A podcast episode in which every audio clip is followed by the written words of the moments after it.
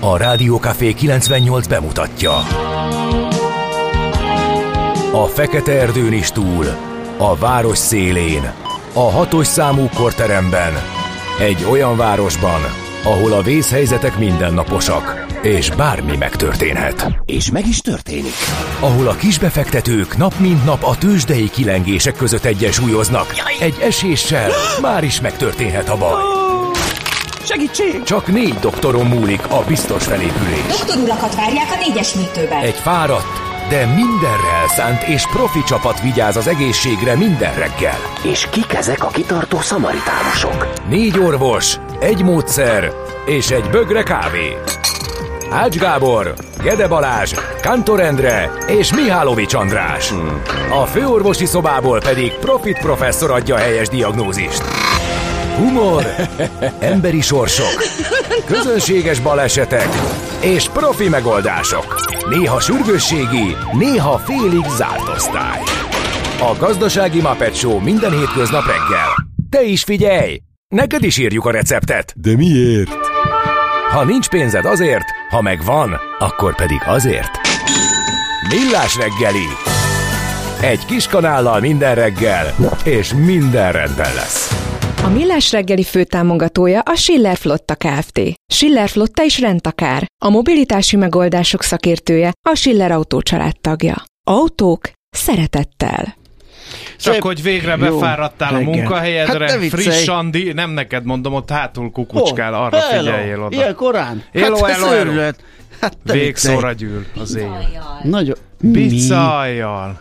Persze. Az nagyon kemény. Dimangó van rajta, meg cickaszem? Dimangó? Dimangó van rajta, meg cickaszem? Persze. Na azért, figyeljünk oda. Közbeadásba kerültünk. Persze, jó reggelt kívánunk mindenkinek, ez itt a Millás reggeli, a Rádió Café 98.0-án. Péntek reggel, nagyon fontos. Július 7-én, fél hét után 2 perccel, Mihálovics Andrással. És Gede Balázssal, meg majd a hírolvasó versmondó lánnyal, Schmidt Andreával. Miután levegőhöz jut a kerékpártúra túrát követően. No, azt kell tudnotok, drága hallgató közönség, hogy 2023 hetedik hó hetedike van. Már véletlen? Tudják.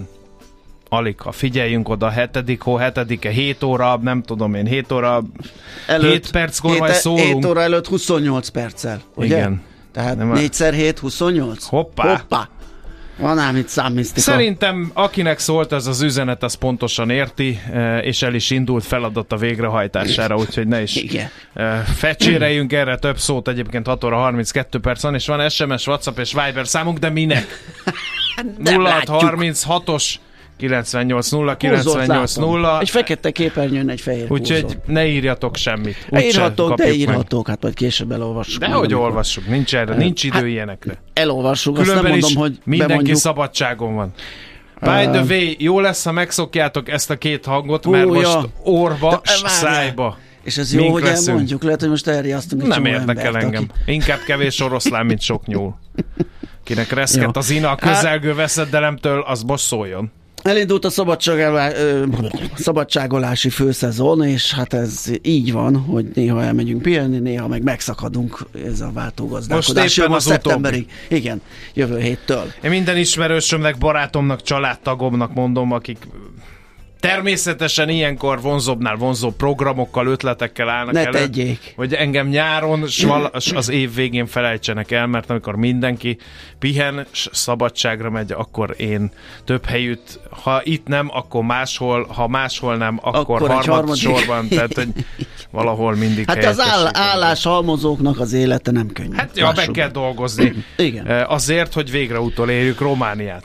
Ha valaki sokat dumál erről, akkor az legalább vigye a zászlót előre. Pontosan, reméljük hallottátok az ismétlést, vagy a tegnapi adást, hogy ők hol tartanak és hogy csinálják. Az a baj, hogy soha nem hisz nekem senki sem, aztán közben az élet, például Gyurcsik Attila elmondja, hogy ők már hol tartanak. Pontosan. 10 milliárd eurós értékű cég a tőzsdén. Ne vicceljünk már. Na, ami az energetikai szektoruk egynegyedét, vagy az energiaellátások egynegyedét adja. És zöld, és megújuló, és stb. Na de ha lépjünk tovább, és foglalkozzunk a magunk dolgával, köszöntsük fel az Apollóniákat, mert az ő nevük napja van ma. Meg minden változatának, az Apolnak, Apolkának, de Bandó, Bódog, Brandon nap is van, Kastor, Félix, Olinda, Donald, Trump úrnak külön. Tényleg ma van a Donald névnapja. Istenem, vagy nálunk. Igen, de nem tudom, hogy náluk is így van. Kirill és Metód, úgyhogy és a Willi Boldog. Események, én nem tudok erről mit mondani, hiába ollozta ide éberszerkesztő kollégán Kantor Endre. De jó, mert én meg azt hittem, hogy majd visszakérdezel, hogy tudom-e, ha nem tudom, hogy melyik mond... melyik japán katona volt az, és milyen alakulatok, és név szerint, igen. Marco Polo 1937-ben egy japán katona rövid eltűnése miatt sor kerül a Marco Polo hídi incidensre, amely aztán a második kínai-japán háború kitöréséhez vezet. Hát ez olyan volt, mint a második világháború európai hadszinterének kitörésére, amikor egy rádióállomást, német rádióállomás lengyel katonának öltözött németek támadták, vagy meg mint a Kassa bombázását, ami szovjet gépek voltak, és akkor amiatt léptünk be, állítólag szovjet gépek voltak, és az miatt léptünk be a második világháborúba. 41-ben július 7-én esett meg az, hogy Josip Broz Tito azt mondta, hogy fiúk, hát ezt most már így nem mehet tovább, keljetek fel. Én is mindig ezt mondtam, csak Tito máshogy értette. Igen. Mert hogy ő azt szerette volna, hogyha a jugoszláv hegyekben kezdetét veszi a partizán felkelés, ami hát a jugoszláv filmiparnak gyakorlatilag évtizedekig muníciót adott. Tegye fel a kezét, igen, aki látta a Belgrádi fiúk című sorozatot, nagyon-nagyon tetszett, és hát még Gojko Mitićet is megnyerték, a neretvai csata, meg stb. Tehát, hogy a jugoszláv partizán film az mint olyan egy önálló műfaj. De nem Vénettú szerepben volt ő partizán. Nem, partizán volt. Ahhoz még is értett. Nyilván. Titóról még az jut eszem, a Bleditó mellett van, vagy volt a főhadi szállása, igen, ami most szálloda, és arról az a hír járja, hogy kicsit azért ilyen üldözési mániás volt, mindig azt gondolta folyamatosan, hogy meg akarják ölni, és azért is oda a határ közel, hát egyrészt nagyon szép hely ugye a Bleditó, és környéke, meg ott a Juliai Alpok, de közel van a határ is, úgyhogy arra is jó, hogyha kell, akkor lehet slisszolni. Én azt nem értem, hogy egy partizán parancsnoknak, hogy lehet főhadiszállása. Van főhadiszállás, azt meg lehet találni. Hát ez nem a partizán főhadiszállás, az valami, arról is olvastam, ami barlang környékében, az adriai partoknál ilyen, nem, az egy a feleshetetlen nevű Dugi otok környéken? Lehet egyébként. Szerintem valami félrehallás lehet. A Dugi otok? Igen. Hát igen. Na, menjünk át a partizánokról a televíziózásba, ha már szóba kerültek a partizán filmek, mert 1951-ben az első színes televízió adásnak tapsolhattunk az Egyesült Államokban, vagy tapsolhattak az Egyesült Államokban, 51-ben még Magyarországon nagyon messze volt a színes televíziózás. Ó, hát még a fekete-fehér is. Igen, akkor még a gangra kitették, és egy társasház. A kékes televíziót, aminek a képcsöve még majdnem kerek volt, tehát épp, hogy ilyen lekerekíteni négyszög, nem, hogy sarkított képcsöves. Ezek a mostani sík televíziók már arra sem alkalmasak, hogy az ember egy jó nagyot rájuk sózzon, mint a Junuszra, hogyha nagyon hangyás volt a kép, és tök furcsa, mert egy csomószor működött. Meg bekapcsolod, és rögtön van kép közben. Hát apám a híradó előtt, emlékszem, 20 perccel előtte kapcsolta be a kékest, hogy bemelegedjenek a csövek, igen, és legyen kép. Tehát az volt ám a technológia. Mit tudnak ezek a mai fiatalok a túlélés eszközeiről? Igen. Semmit sem. De vajon tudnak-e a mai fiatalok Taróci Balázsról? Biztos. Aki 1985-ben Heinz Günthardtal első magyar győztesként megnyerte a férfi párost.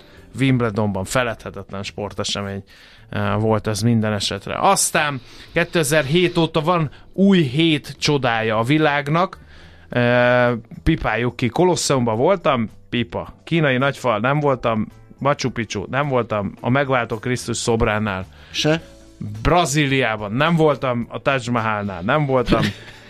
Csicsen Itzában nem voltam, és Petrában se. De a világutazónak tartott Ács Gáborról, és annyitól kell képzelni, hogy ebből a hétből max. 2. Nem, 2, igen, ő szerintem Petra, Kolosszeum. Igen. Hát gyanítom, mert azért... A Kolosseumot azt megnézte 5 perc. Ja, igen, ilyeneket szokott mondani. Bement, ez a Kolosseum, na menjünk, azt tegyünk valamit az Aldiban. Na, úgyhogy nehéz dolog. Jó, hogy nem szervez ilyen klub foglalkozásokat, hogy gyertek Ács Gáborral, fapados gurúval utazni, mert hát nem lennének sokan. Hát van, akinek ez bejön, hogy egy darab backpack, 3 kifli, a lépcsőn üldögélés. Egy váltás alsó. Mert a másik a szárad, forgatunk, ugye, mert van annak több igen. oldala, meg ki is fordítható. Igen. Hát, van ez. Ez egy fajta utazási mód. Na! Születésnapos. Bezony, 1887-ben bizony, orosz festőművész. Aztán a televíziós képátvitel megalkotója, ha már a színes televíziósnak szezonja van a évforduló kapcsán, 1894-ben egy magyar emberhez, Mihály Déneshez kötődik, gépészmérnök feltaláló volt ő, és ugye 1894. július 7-én született. Aztán George Cukor, Oscar-díjas magyar származású amerikai filmrendező, 1899-ben, ugye az ő érájáról tartják, hogy a magyarok alapították Hollywoodot, meg az ottani filmművészetet. Aztán Robert A. Heinlein. Miért hagytad ki Vittorio de Sicát, olasz neorealista filmrendező, szint 1901-ben született? Azt csak azért gondolnám ideolózni, mert itt annyi tévés esemény van, és annak idején gyerekkoromban voltak ezek a ilyen sorozatok, rendezői sorozatok igen. hétvégenként. Vittorio de Sicának is volt, Ceffirellinek is volt, igen. és ezek tök jók voltak, hogy így összeszedték. Ilyen tematikusak. Fel lehetne támasztani a műfajt. Igen, abszolút. Na, igen, róla csak ez jutott eszembe. Robert A. Heinlein amerikai szifíróra is emlékeztetünk 1907-ből. Aztán a Joe Zawinul, osztrák jazz billentyűs és zeneszerző, a fúziós zene és az elektromos billentyűs hangszerek használtának egyik úttörőjéről van szó, 1932-ben született július 7-én, illetve még egy zenész 1940-ből, a Ringo Starr, brit zenész, a The Beatles tagja.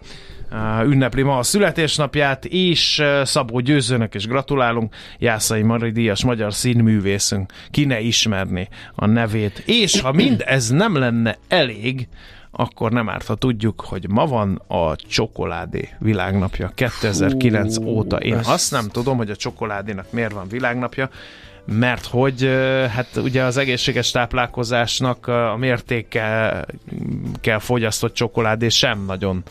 De azért. De az igen, de akkor hát figyelj, a sötét. Mert én nem tudok választani a kerek csokoládét, a lyukas csokoládét, a magyaros csokoládét, a zselés csokoládét, a tejcsokoládét, a és még sorolhatnánk, de egy 70% fölötti kakaótartalmú sötét csoki, kevés cukorral, szerintem az elgurul, sőt, mostában hallani, hogy igen jótékony hatásáról, infarktus megelőzés, stb. Úgyhogy szerintem ezzel kéne ünnepelni. Én csokoholista vagyok, ez olyan, mint hogy egy alkoholistának ünnepelni kéne az alkohol világnapját, úgyhogy én nem tudom, most jól kiszúrtatok velem, hát, hogy pont betette az Endrére. Csak mértékkel. Hát mindenki azt mondja, csak egy pohárkával tudod. Igen.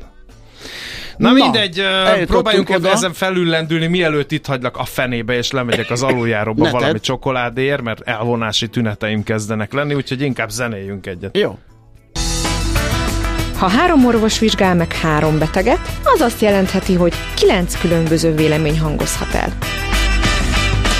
Millás reggeli. Na, vége a jó kedvnek, jön a lapszemlé. 24.hu-n találok egy ilyet, hogy egyáltalán nem akar fizetni a kormány matolcséknak. Fél éven belül ugyanis másodszor módosíthatja a kormány a jegybanktörvényt. Tavaly decemberben azért nyúlt hozzá, hogy a Magyar Nemzeti Bank várható brutális veszteségét ne egy összegben azonnal, hanem 5 évre elhúzva pótolhassa ki. Most már egyáltalán nem fizetne, írja a lap. Részletek a 24.hu-n. A Magyar Nemzet címlapjáról 2 történetet is szemléznék. Novák Katalin aláírta a pedagógusok hír. Új életbejárásáról szóló törvényt. Miután, de az, hogy miért írta alá, az szerintem érdekes. Annak szövegét áttanulmányozta, mérlegelte a mögötte meghúzódó törvényhozói szándékot, és úgy ítélte meg, hogy a törvény biztosítja a köznevelési rendszer működésének fenntartását, egyértelmű kereteket biztosít, és megteremti a béremelés alapját, és a köztársasági elnök asszony leszögezte azt is, hogy sokak által joggal kifogásolt, eredetileg vitára bocsátott úgynevezett státusztörvénytervezet leginkább vitatott pontjai az elfogadott jogszabályba már nem, vagy érdemi módosítással szerepelnek csupán. Úgyhogy ő ezért írta alá, tessék ezt elfogadni. Aztán megy az adok-kapok, hogy most akkor ki miatt nincsenek trafipaxok a városban. Magyar Nemzet szerint a főpolgármesterék miatt. Azt mondja, hogy a főpolgármester az elmúlt hónapokban 2 ízben jelentette be, hogy a főváros számos útvonalon telepítene a sebességellenőrző készülékeket, azonban ezek kialakítása, rendszer szintű hibák, a kormány és a hatóságok hozzáállása miatt eddig meghiúsult. Ezt mondta tehát a főpolgármester. Csak hogy a Magyar Nemzet megtudta, hogy 2022 őszén a BRFK kezdeményezte, hogy a Ferihegyi gyorsforgalmi útra 2 trafipaxot helyezzenek ki, valamint a Weiss-Manfréd útra és a 6-os főútra is telepítsenek sebességmérőket. Ez a főváros annyit vállalt, hogy megfelelő talapzatot és elremálátást biztosít, a szóbeli segítség után azonban nem történt semmi. Nem is válaszoltak a rendőrség levelére, helyett a főváros egy cége jelentkezett egyeztetésre, de nem történt azóta sem semmi. Úgyhogy ez egy másik hír a Magyar Nemzetben. A G7 még mindig vagy a G7 is a jegybanki veszteségekkel foglalkozik, de egy érdekes aspektusból azt mondja, hogy a gazdaságban jól ismert jelenség a felhőkarcoló átok, amikor egy-egy kiemelkedően magas épület elkezdése egyben a gazdasági ciklus tetejét is jelöli az adott országban, és onnan már lefelé vezet az út, akár egy komolyabb válságba, hogy ez az egybeesés azért lehet így, mert a fellendülés késői időszakában bátrabbak a befektetők, és könnyebben adnak forrást olyan presztízs beruházásokra, amelyeknél bizonytalan megtérülés. Ugye van is az a mondás, amikor azt látod, hogy egy cég elkezd saját székházat építeni, na akkor nem kéne beszállni, mert az már az presztízs és luxus beruházásnak. Igen, már annyi a pénz, hogy belefér, igen, de olyankor aztán szokott jönni fordulat. Aki még emlékszik a Contraxra, ugye az is valahogy így időzítette a lejtmenetet.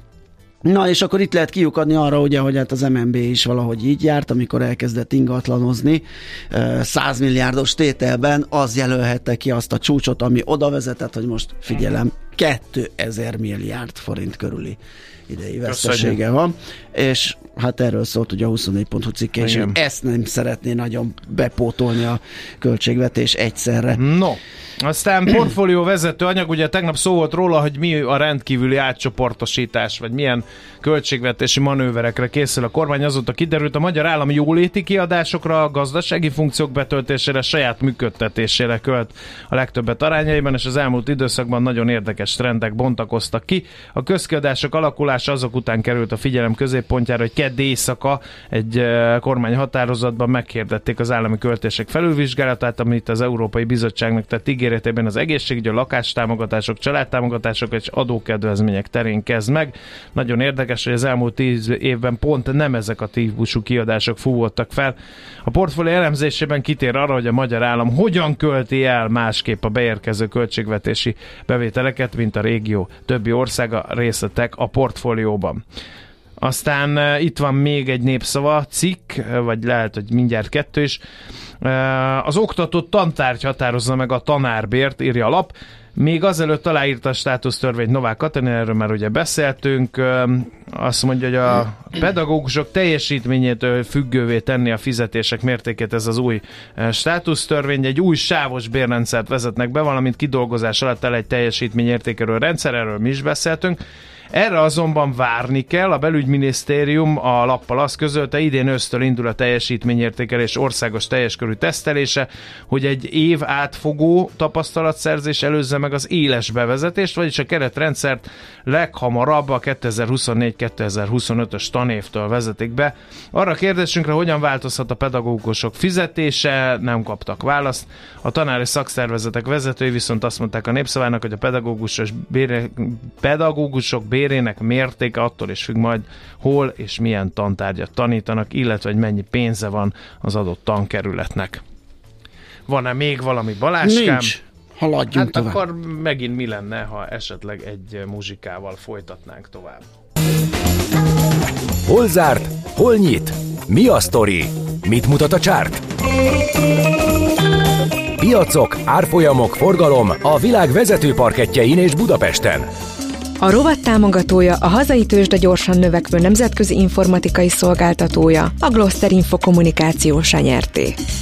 Budapesti értéktőzsdével kezdjünk, 0,94%-os mínusz, 49.605 pontos záróérték. Na jó, mert az OTP esett 1,6%-kal 11.605 forintig, 5,7 milliárd forintos forgalomba, úgyhogy ez mindent eldöntött. A MOL is esett, ráadásul, ha ez nem lett volna elég, 1,12%-kal 3.006 forintig, illetve a Richter is esett 0,3%-kal 8.325 forinton fejezte be a kereskedés, csak a Telekom erősködött, 2,1%-ot drágult 414 forintig, de csak 290 millió forintos forgalomban, úgyhogy ez nem tudta ellensúlyozni a három nagynak a teljesítményét. Az X-Cent kategóriában gyakorlatilag a napban volt értékelhető forgalom, 0,2%-os mínuszt hozott össze a történet, de a Cyberg is mondjuk így vitézkedett, meg a Cameleon Home, de mind a két részén esett.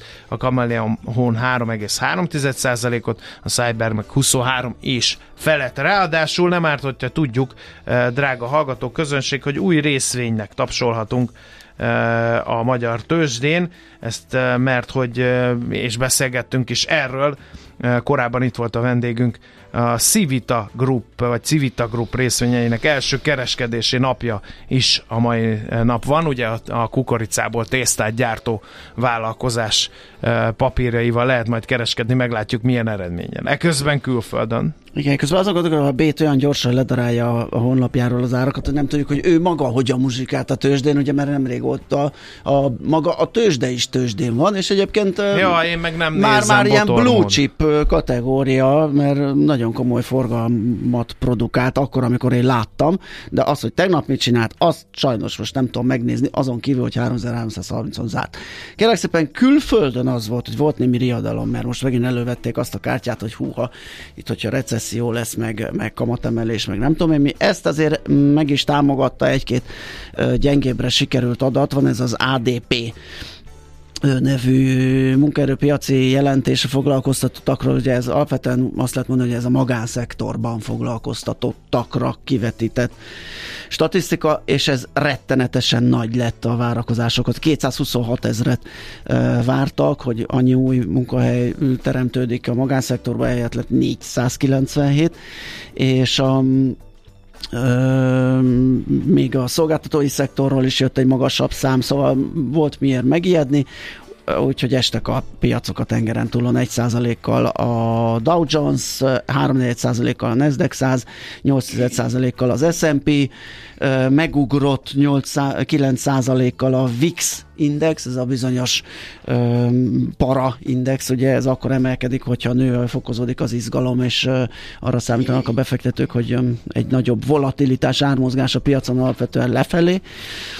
Aztán megugrottak a 10 éves kötvényhozamok is, úgyhogy azért volt itt izgalom bőven, amellett, hogy egy kicsit borúsabb volt a hangulat. A tengeren, vagy az Európában is nagy mozgások voltak egyébként a tőzsdéken, úgyhogy ahhoz képest egész jól megúsztuk, mert például a frankfurti DAX 2,5%-kal esett, Párizs több mint 3-mal, spanyolok 2,2,5, az olaszok, hollandok 2,1, Svájc közel 2, úgyhogy így nézünk ki, és most Ázsiában sem annyira rózsás a helyzet. Tokióban 1,7% a mínusz, Hongkongban 1%, India egész jól megúszta, mínuszban van, de nagyon piciben, és Shanghaiban is 0,4%-os a csökkenés. Tőzsdei helyzetkép hangzott el a Millás reggeliben. Na. A rovat támogatója, a hazai tőzsde gyorsan növekvő nemzetközi informatikai szolgáltatója, a Gloster Info Kommunikáció Nyrt. Most mondd, hogy na, ha mered. Hát na, itt van Schmidt Andi, szia, jó reggelt! Köszönjük szépen. Egyébként tényleg ennyi fért bele, mert közel vagyunk a hírekhez. Úgyhogy átadjuk a terepet neked, hogy elmond a híreket, utána pedig mi jövünk vissza. Elhúztátok az időt. Én. Te. A mai világban könnyen félrevezetnek a csodadoktorok és a hihetetlen megoldások. Az eredmény? Hája pocim marad, a fej még mindig tar, a profit meg az ablakban. De már is segítenek a legjobb orvosok. Doktor megelégedés, doktor higgadtság, doktor vidámság és doktor nyugalom. Doktor úr, ennek össze-visszaver a GDP-je, a pulzusa meg egy csökkenő gyertya. Két végéről égette. Ezt visszakalapáljuk, és olyan hozamgörbénk lesz, amilyet még doktor Alonso Mózdi sem látott. Millás reggeli. A gazdasági Muppet Show. Figyelem! Fogyasztása függőséget okoz. A Millás reggeli főtámogatója a Schiller Flotta Kft. Schiller Flotta is rendtakár. A mobilitási megoldások szakértője, a Schiller Autó család tagja. Autók szeretettel. Jó reggelt kívánunk! 7 óra 8 perc van. Ki az ágyból hétalvók, attól, hogy nyár van, még GDP nem termeli meg magát. Ez a Millás reggeli, itt a Rádió Café 98.0-án Gede Balázzsal. És Mihálovics Andrással, én is jó reggelt kívánok, és hát írtak azok, akiknek mondtam, hogy ne írjanak? Nem, azok írtak, akik szeretnek minket, mert azon izgultunk, hogy most bemondjuk, hogy jövő héten végig mi leszünk, hát ha elriasztunk embereket, de képzeld el, hogy írt egy kedves törzshallgatónk, ő azt írja, hogy jó reggelt kívánok, nekem éppen a tipáros műsorvezetésetek a kedvencem, így örömmel tekintek a jövő. Nem, a következő napok elébe. Törpe minoritás. Igen, de hát legalább hárman leszünk. Aztán Joe Buorno, egy bukaresti átlag háziasszony Bentley-e vonóhoroggal. Az a nem semmi. Az nem, igen, de le is van fényképezve, úgyhogy tényleg, aki Bentley-re vonóhorogot szerel, az kemény. Nagyon kemény, abszolút. Jött-e még valami? Gombóc Artúr, többen felismertétek, ezért évődtem ezzel, mert igen, nagyjából azokkal a problémákkal küzdök, mint a fent nevezett rajzfilmfigura. Hiába ajángatjátok a csokis minyon, nekem a csoki, az csoki, a minyon, az minyon. Igen. Amit az Ács szeret, én annyira kevésbé. De azért a perui fekete csoki is ide sorolódott, és azt mondja, zenét hogy... ne ajánljunk a házitról, eljátszotta a becsületét, úgyhogy hiába ajánlgat bármit, már eleve gyanakvással fogadja. És Löent papa írt nekünk, Morgan Freeman kortársak, kellemesen csalódtam, már dupla sárga vonal is van az ülői jó részén, amúgy még egészen vállalható a szokásos. Jól van, egyébként nem voltak közlekedési hírek, baleset van az M0-ás keleti szakaszán az M3-as autópálya felé, csak a belső sáv járható, Maglód előtt van ez a aprónak nem nevezhető fennakadás, úgyhogy lehet közlekedési információkat is írni, mert van SMS, WhatsApp és Viber számunk 0636-os 98-098-0, de most... Egyre nagyobb buborékban élünk, de milyen szép és színes ez a buborék! Budapest, Budapest, te csodás! Hírek, információk, események, érdekességek a fővárosból és környékéről.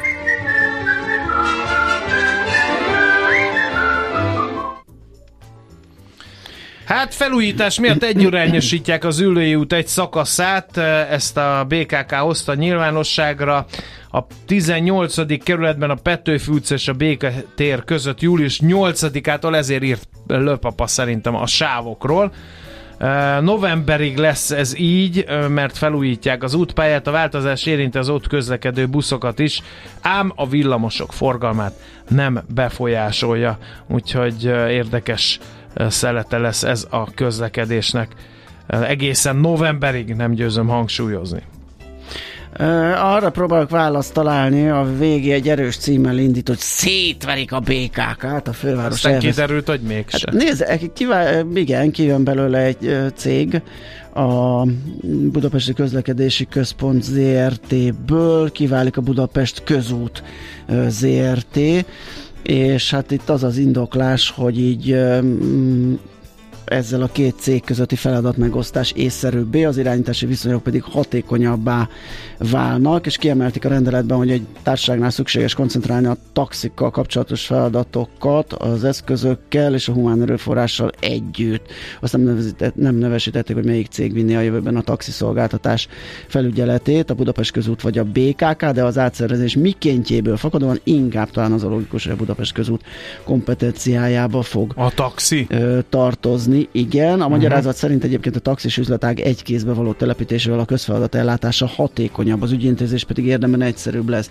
Tehát eddig csupa pozitívum, úgyhogy ezt a nagy szétverést még itt nem érzem, de azt mondja, itt írja, hogy miért baj, hogy elveszik a BKK-tól a Budapest közutat. A teljes képhez tartozik, hogy a BKK és a Budapest közút szétválasztása nem új keletű kísérlet, de ebben a folyamatban ilyen messzire még semmelyik városvezetés sem jutott, és akkor jön itt egy kis történelem, azt mondja. Meg földrajz, fizika, kémia. Ez pedig homlok egyenes szembe megy azzal az eredeti filozófia is van. Hát én ezt rábízom a kedves hallgatókra, jó?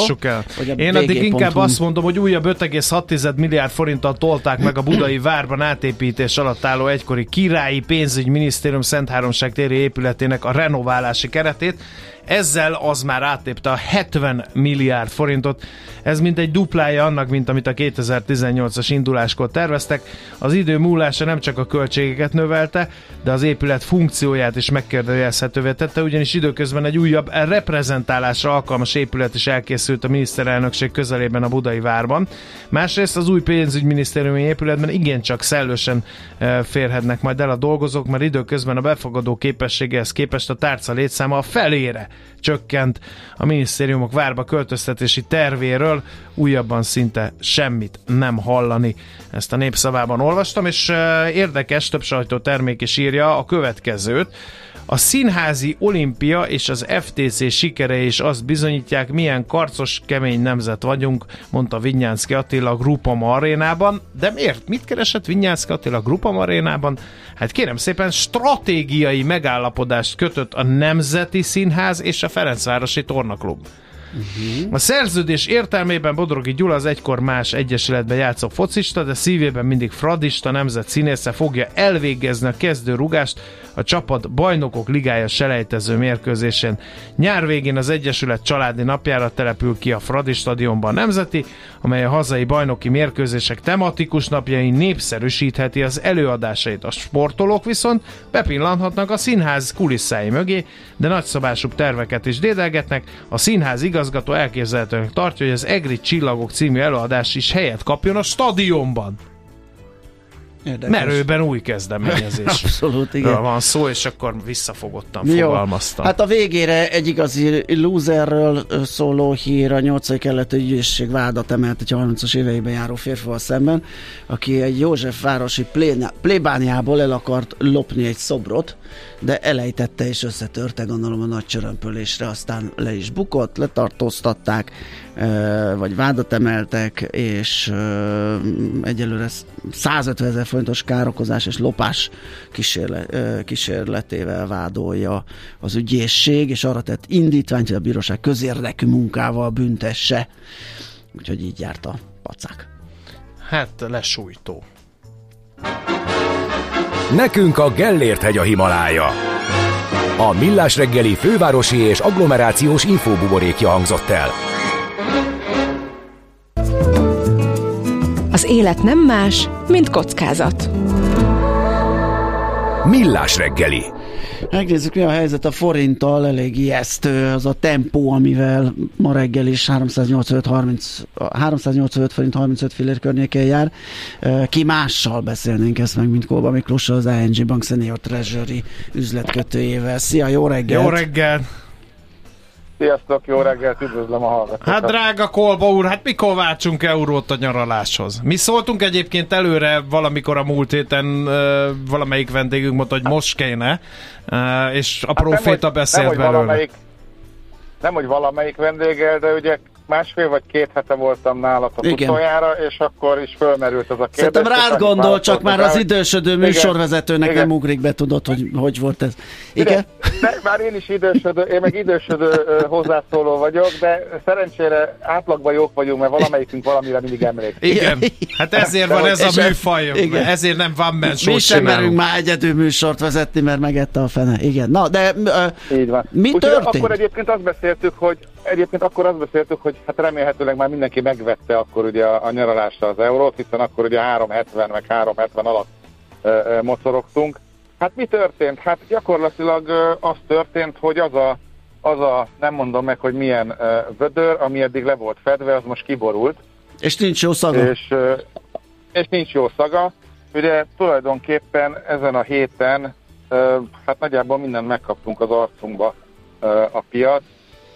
Ugye a költségvetési hiánnyal kapcsolatos problémák, a növekedéssel való problémák, ugye a kisker visszaesés, a fogyasztás visszaesés, gyakorlatilag ugye a brüsszeli, ugye ez a 170 felvonásos görög dráma, ez továbbra is folytatódik, de a bizonytalanság az ugyanúgy úgy megvan, és hát erre még rájött ugye a hét közepén a Fed által egy olyan, ez a Fed Minutes, ahol azért az látható, hogy itt további kamatemelések várhatók, és hát ugye ma valamikor a nap végén, amikor már egyébként a munkaidőnek vége van, akkor az S&P hitelminősítést fog rólunk nyilatkozni.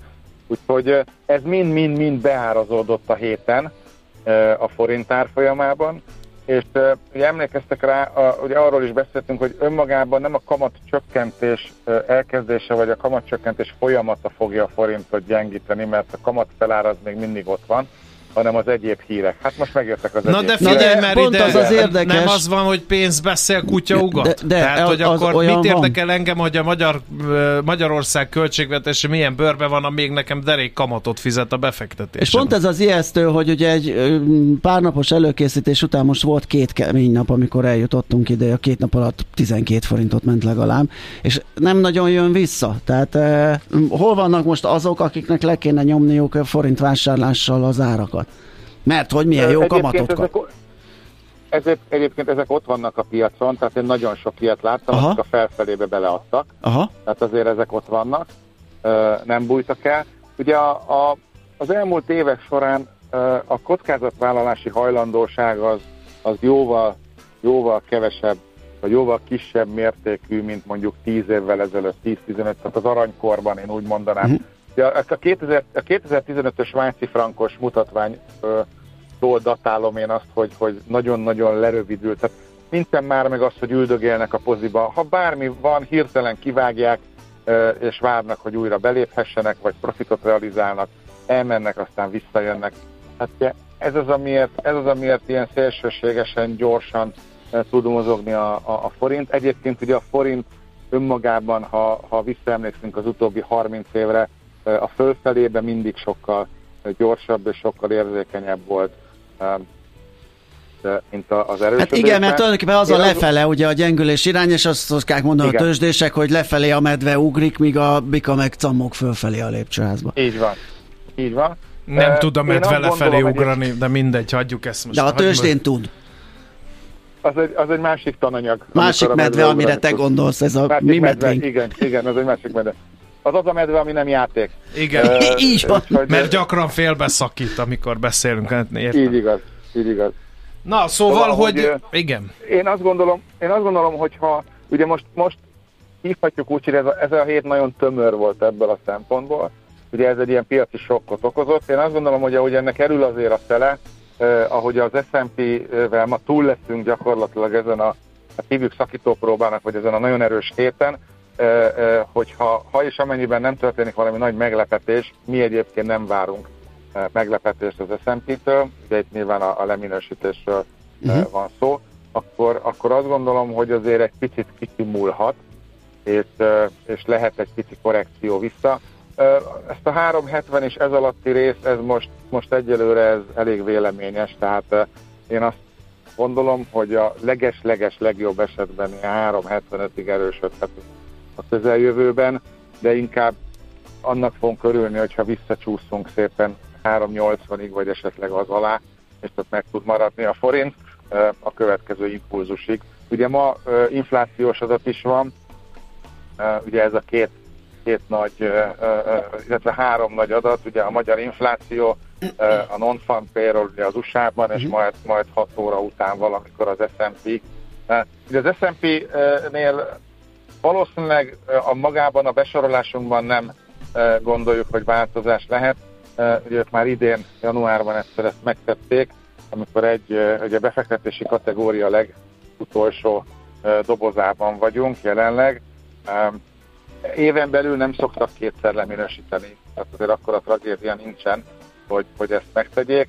A kilátásainkat helyezték negatívról stabilra, ugye annak tekintetében, hogy hogy az orosz-ukrán háborúnak a hatása nem gyűrűzik be annyira majd Magyarországra, az EU-s pénzek majd rendben lesznek, a költségvetés hiány nem száll el, és a növekedés is működni fog. Hát szerintem mindenki tudja, hogy ebből nagyjából hány teljesül, vagy ugye pont ezek a dolgok azok, amik most kiborították a bilit. Tehát esetleg arra van esély, hogy a kilátásainkat esetleg visszategyék negatívra. De ennél többet jelenlegi tudásom szerint mi nem várunk. Viszont a 400-as szintet printelhetjük? Tehát annyira rossz a helyzet? Mert az esés sebességét nézve ez lőhető távolságban van. Vagy ez meg azért már túlzás lenne? Én a 400-at nem látom ebben most. Uh-huh. Most, de ehhez azért látni kell majd, hogy mi lesz a... Igen, tehát a moston van a hangsúly, mert hát változhatnak a körülmények. Most így reggel 7-8-kor a Csepeli úton haladva Budapest felé nem látom, de este 6 óra, 7 óra, nem tudom mikor jön az S&P pontosan, mert ezt sem tudjuk, változhat valamennyit a helyzet. Uh-huh. Oké, hát köszönjük szépen, izgalmas most tehát a forintpiac, figyelni fogjuk, és valószínűleg többet is fogunk beszélgetni. Neked jó munkát kívánunk akkor, és óvatos munkába vezetést, amennyiben oda tartasz, és szép napot! Köszönöm szépen, szép napot, és majd jó hétvégét, sziasztok! Szia! Kolba Miklós, az ING Bank Senior Treasury üzletkötőjével beszélgettünk mi másról, mint a forintról, a forint helyzetéről, a kilátásairól. Nyugodjon meg! Nekik azt mondtuk, maguk az őrültek. Millás reggeli. No, nézzük akkor, mit írnak a hallgatók, illetve egy gyors közlekedési helyzetkép, mert hogy 2 baleset is történt az elmúlt percekben. Az egyik a Kútvölgyi úton, a György-Aladár utca közelében mindkét irányban korlátozásra kell készülni, sőt a 155-ös autóbusz nem közlekedik a Fácsános tér és a György-Aladár utca között, illetve a Kerepesi úton kifelé is baleset történt, az Egyenes utcánál, ott is sávlezárásra kell számítani. Nagyon óvatosan közlekedjünk. És akkor arra híre, ami, hogy volt a Groupon arénában lenne az egri csillagok? Én tudtam, a jó sajtószemle inspirálja a hallgatókat. Igen. Hát meg az érdekes és blikfangos hír. Igen. Úgyhogy meg is írt a Márk hallgató is, hogy a focisták színészi teljesítmény végre elismerést nyer, ugye? Mert az saját terepükön a meccs alatt, ugye, az sárgával büntetik. Igen, itt meg kiélhetik. Itt meg viszont játékosaink, remek színészek bármitől fetrengenek a földön, írja egy hallgató. Aztán nagyszerű eredmény, a nemzeti előadásait a Fradi B közép igényei szerint rendezik. Vagy fordítva. Okay. A nemzeti kultúrával próbálják kicsit kulturáltabb viselkedésre szorítani a futballszurkolókat. Nem tudhatjuk egyébként. Igen. Azt hittem a Maci nemzeti Fradi olvasmányáról, hogy a Rákosi bácsi emlékeiről beszél, pedig nem. Hát ez a mai valóság, a mai Népszava címlapján díszeleg ez a történet. Na hát ez sokakat megihletett, ez a sztori, meg ez a hír, úgyhogy ez érdekes volt. Azt mondja, hogy igen, a remek színész, a fetrengő színészek, mint focisták. Hát jó, ezt kaptuk. Köszönjük szépen. 0636 980 980 SMS, WhatsApp és Viber szám, ezt továbbiakat is lehet ide küldeni nekünk. Vagy bizonyán, bármi böki a csőrötöket nyugodtan. Meg e-mailt lehet. Aztán érdekes még az, hogy azt írja az Index, hogy minden munkahelynek van szoboszlai Dominikja.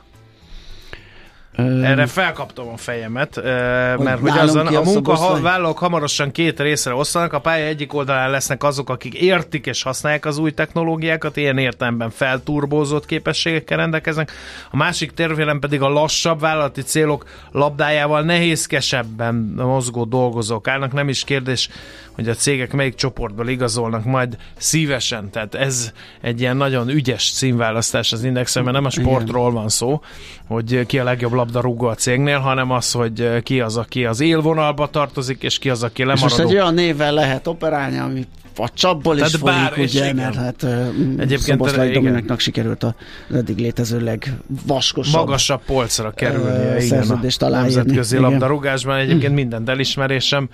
Nagyon szimpatikus fiatalember Igen, abszolút. Tehát nem az a tipikus, úgy érzem, hogy azt hittem, hogy mindent megpróbálok, hogy jellegű nyilatkozatokkal véteti. Aki nagy kanállal lapátolja az uzapörköltött nokedlivel, az rossz ember nem lehet. Gede Balázs szemében mindenképpen így van. Egyébként van ennek relevanciája ennek a hírnek, amit az Indexből idéztem. Ha csak a mi kis mikrokörnyezetünket nézzük, akkor ugye a Kantor már olyanokat mond, hogy én már attól félek is néha, hogy hogyan fogja automatizálni a, az automatizmus kényelmes söprögetői pozícióra. Igen, vágyik, viszont hogy a Gabennek meg maga volt a csoda, hogy meg tudtuk tanítani a honlap szerkesztés rejtelmeit így 11 év után végre tevőlegesen. Tehát nálunk nem a Gaben a szoboszlai, maradjunk annyiban. Na, egy jó muzsika következik Hozéról, aki nem edzi ugyan Szoboszlai Dominikot, de más labdarúgókat igen, de nem biztos, hogy róla szól Annis szerzeménye, lehet, hogy egy másik Hozéról, aki összetörte a szívét, és nem a csapatát edzette. Igen. Nézzük akkor ezt a zeneszámot, hát hogyha rohadt fész már megint. Heti események és jövő heti felkészülés. Értékpercek, a Millás reggeli Treasury robata következik. És itt van a vonalunk túlsó végén Csillag Zsigmond, az OTP Global Markets osztályvezetője. Szia, jó reggelt! Jó reggelt, sziasztok! Na nézzük át a heti eseményeket, hogy mi történt, miről érdemes beszélni, aztán úgyis a forintnál fogunk kikötni, mert az, amit produkált, az nem mehetünk el szó nélkül. Még akkor se, hogyha már blokkra folyamatosan említjük annak a mozgását. Szóval mi volt a héten, mennyire volt ez erős, vagy zavaros, vagy mozgékony? Hogyha nagyon röviden össze szeretnénk foglalni a mögöttünk álló, vagy majdnem mögöttünk álló hetet, akkor azt mondanánk, hogy ez egy elég rövid hét volt, ugye az USA kereskedésben összesen 2 teljes napot láthattunk eddig, viszont sajnos a magyar eszközök alul teljesítőek voltak. Hogyha megnézzük az említett forintot, vagy pedig a buxot, azt láthatjuk, hogy mind a régióhoz, mind pedig a fejlett piaci indexekhez, devizákhoz képest alul teljesítettünk. Ugye említettem, hogy egy rövid hét volt, egy USA szünnappal, vagy szünnapokkal kezdtünk, hétfőn egy rövidített nyitva tartás volt a tengeren túlon, kedden pedig zárva is voltak a tőzsdék július 4-e miatt. Ugye nálunk van az a furcsa szokás, hogy ünnepek előtt, ünnepek után rövidítve vannak nyitva. A fő piacaik magyar idő szerint 7-kor bezártak hétfőn. Ennek megfelelően nagyon nagy mozgásuk az első 2 napban nem voltak, vagy az első napban nem voltak, a második napban egyáltalán nem. A múlt heti jó hangulatot sikerült akkor még megőrizni. Ettől függetlenül azért az állampapírhozamok már elkezdtek emelkedni a fejlett piacokon is. Hazai szempontból jöttek izgalmas adatok egyébként hétfőn, kedden is, és egy picit azért emelném ki ezeket, mert a forint heti mozgása, vagy a múlt héten elkezdődött mozgásával kapcsolatban fontosak ezek. Egyetlen jó hír jött hétfőn, hogy a külkereskedelmi mérlegünk áprilisban többletes lett, ezre számítani lehetett, 366 millió euró többlet volt, ez azért érdekes, mert a tavalyihez képest ez azért egy jelentős javulás, hogy most már sorozatban a 3. hónapja pluszos a külker mérleg. De talán ez volt az utolsó jó hír magyar szempontból. Ugye kedden érkezett az államháztartás hiányáról a hír, ugye 1728 milliárdot sikerült összehoznia egy negyed év alatt, ez a GDP közel 10%-a. Nagyjából ez látszódott már a számokból, de azért mégis egy ilyen melbevágó adat volt, és akkor este nem tudom, hogy mennyire erre reagálva, de a közlönyben megjelentek olyan hírek, hogy azért az államháztartás kiadásait felül fogja vizsgálni a kormányzat a következő időszakban. Ez sok mindent nem jelent meg, egyébként nem lenne forint gyengítő hír önmagában, de azért egy bizonytalanságot hordozott egyértelműen.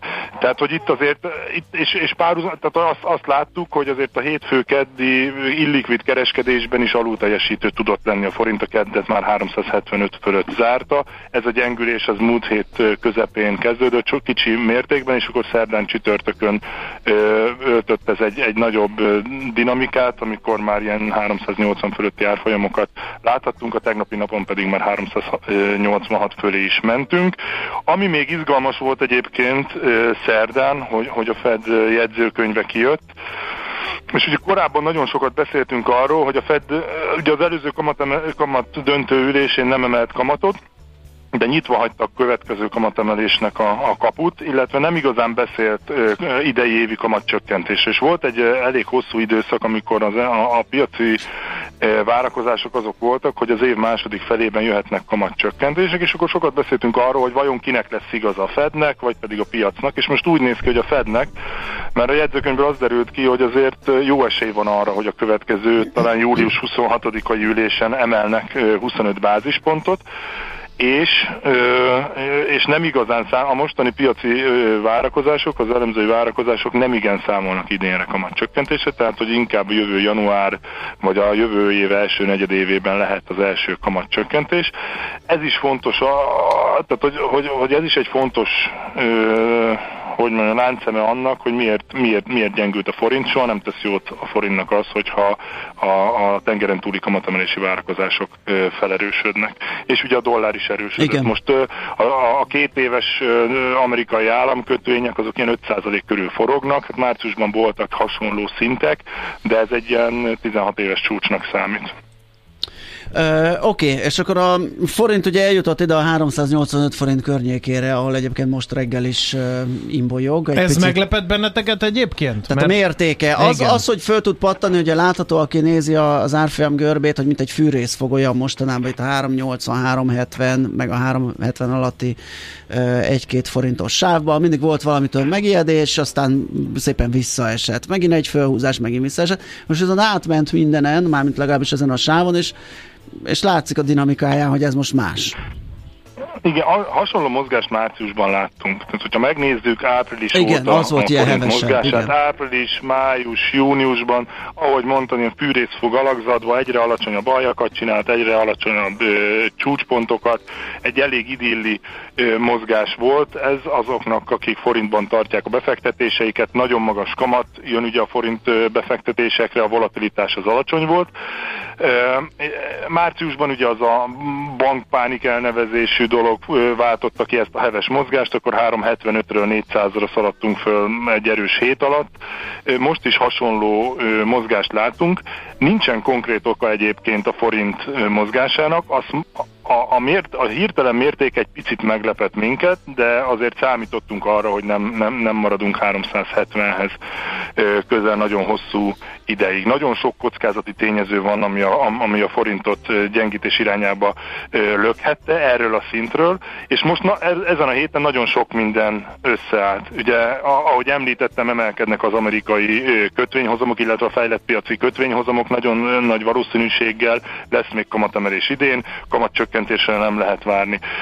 Az államháztartási hiányunk az nagyon magas, ugye a saját OTP elemzésből is, az OTP elemzői is arra várnak, hogy az idei azt hiszem 3,9% a hiánycél, hogy ez inkább ilyen 6% környékén lehet, hogyha nagyobb kiigazítás nem jön még az év során. Az EU-s pénzekről a héten nem jöttek igazán jó hírek, inkább negatív hírek.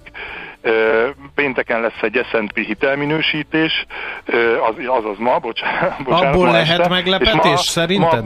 Hát lehet meglepetés, egyelőre a piac nem árazza, de mindenképpen egy bizonytalansági faktor. És akkor most még jön egy inflációs adat szerintem egy 3-4 óra múlva, fél kilenckor, ami megint csak egy bizonytalanság, nem gondolom, hogy ez a fő mozgatórugó, és ezt az összes ilyen bizonytalansági tényezőt azon a szemüvegen keresztül kell nézni, hogy az utóbbi időszakban nagyon magas kamattal, nagyon kis volatilitás mellett lehetett csinálni a carry trade-et a forintban. Magyarul a külföldi nagyobb spekulatív befektetők nagyon kényelmesen tudtak forint melletti spekulatív pozíciókat felvenni, annak reményében, hogy a kamatot bezsákolják. És nyilván ezek feltételezések, tehát erről pontos információnk nincsen, de nagyon nagy pozíciók épülhettek ki forint mellett. Ezeknek a pozícióknak az egyetlen nagy kockázata, az a bizonytalanság. És most olyan bizonytalansági tényezők jöttek be a héten, ami miatt elképzelhető, hogy ezeknek a pozícióknak egy része zárult, és ez nyilván ilyenkor forinteladással jár, és ez mozgathat a gyengülő irányban, ilyen mértékben a forintot, vagy ez is. Tehát, hogy itt sok minden összeállt. Nyilván, hogyha a jövőről kell beszélni, az egy kicsit nehezebb kérdés, Az mindig. De azért azt látjuk, hogy hogy a magyar jegybank most 100 bázispontos kamatcsökkentésekkel fog haladni valószínűleg szeptemberig, amíg össze nem ér a 13%-os alapkamat, a 13%-os napi betéti kamattal, ami még mindig nagyon magas, de ugye amit mondtam, a fejlett piachoz képest azért szűkül a kamat előnyünk, és a régióhoz képest is szűkül a kamat előnyünk. De az fontos kiemelni, hogy például a lengyel egyhavi, háromhavi kamatok is 7% környékén vannak, tehát ezek a bankközi kamatok, a cseh kamatok is ilyen 6,8% környékén vannak, a magyar forint kamatok ebben az időszakban, az egy hónapban ilyen majdnem 15%-on vannak, még a háromhavi határidőre pedig ilyen 14,2%-on, tehát még mindig a régióhoz képest dupla kamat szinten megy a forint kereskedése, ami hogyha ezekből a bizonytalansági tényezőkből 2-3-at ki tudunk húzni a következő időszakban, vagy megszűnnek, nyilván az S&P ott döntés lesz most pénteken, az inflációs adat is jön, az államháztartási hiány azzal azért nehéz bármit is kezdeni, de egy jó inflációs adat azért egy picit befolyásolhatja azt is, tehát hogyha ezekből a bizonytalansági tényezőkből egy-kettő kiesik, akkor egy szép csendes forint erősödés visszajöhet a piacra. Hát a proféta szóljon belőle. Köszönhetően. Világos, meglátjuk. Köszönjük szépen a beszámolódat, jó munkát, aztán jó hétvégén.